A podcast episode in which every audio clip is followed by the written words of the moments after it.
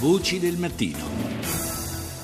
E passiamo ad un altro argomento, infatti la tragedia del traghetto Norman Atlantic, naufragato domenica scorsa per l'appunto davanti alle coste albanesi con 11 morti, un numero ancora indefinito di dispersi, riporta in primo piano il problema della sicurezza dei viaggi in mare. Paola Cortese ha chiesto all'ingegnere navale Ferdinando Esposito quale sia il livello di sicurezza in Italia, soprattutto appunto di questo tipo di navi come i traghetti.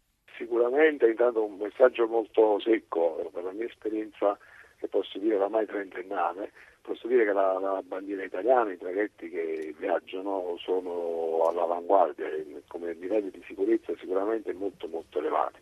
Una dimostrazione di questo è che facciamo parte come bandiera italiana, come White List nel Paris Memorandum, che sarebbe un'organizzazione internazionale che consente agli stati stranieri di andare a bordo alle navi battenti bandiera diversa.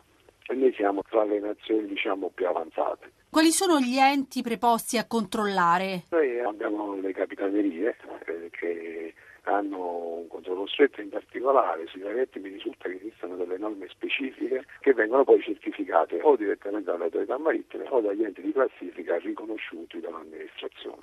Nel nostro caso sono due, eh, Bureau Veritas e il Registro Italiano Navale. Le normative ci sono tutte sicuramente sia dal punto di vista eh, dell'antincendio, delle protezioni attive, delle protezioni passive, di quelli che sono gli interventi di emergenza, è tutto normato in maniera molto, molto stretta. Quali sono i punti critici quando parliamo di traghetti? Il locale garage è sicuramente un locale importante da dover gestire, importante dal punto di vista del, appunto, della caricazione, importante dal punto di vista diciamo, dello spazio molto grande che non è per forza di cose eh, compartimentato, quindi importante per quanto riguarda eh, l'aspetto dell'incendio, per quanto riguarda l'aspetto ripeto, dei, dei piani carico, anche che il ponte delle parative è importante per quanto può riguardare un aspetto di allagamenti. Per quale motivo l'incendio è così grave quando parliamo di navi?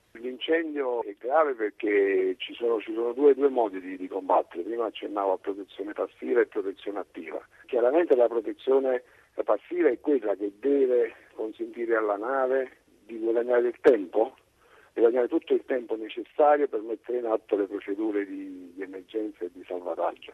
È chiaro che la nave in mare è praticamente eh, sola con se stessa, quella che è la capacità di protezione passiva della nave è l'unica risorsa che può avere per guadagnare tempo e quelli che sono i mezzi di protezione attiva sono le uniche risorse che almeno nel tempo disponibile eh, ha la nave per poter spegnere l'incendio. Se qualcosa di questo dovesse in qualche maniera eh, andare oltre i tempi consentiti il problema può diventare grave. Ci sono dei consigli che si possono dare ai passeggeri se si trovano in situazioni di rischio? Affidarsi strettamente a quelle che sono le procedure, le norme che devono essere messe in atto a bordo eh, e seguire le indicazioni che il personale che si trova a bordo specializzato e attento deve, deve, deve sapere e poter fornire e dovere fornire. E quindi fidarsi però del personale? Assolutamente sì, perché in autonomia si possono prendere decisioni dettate dalla paura e anche dalla non conoscenza della realtà di bordo che possono essere fatali.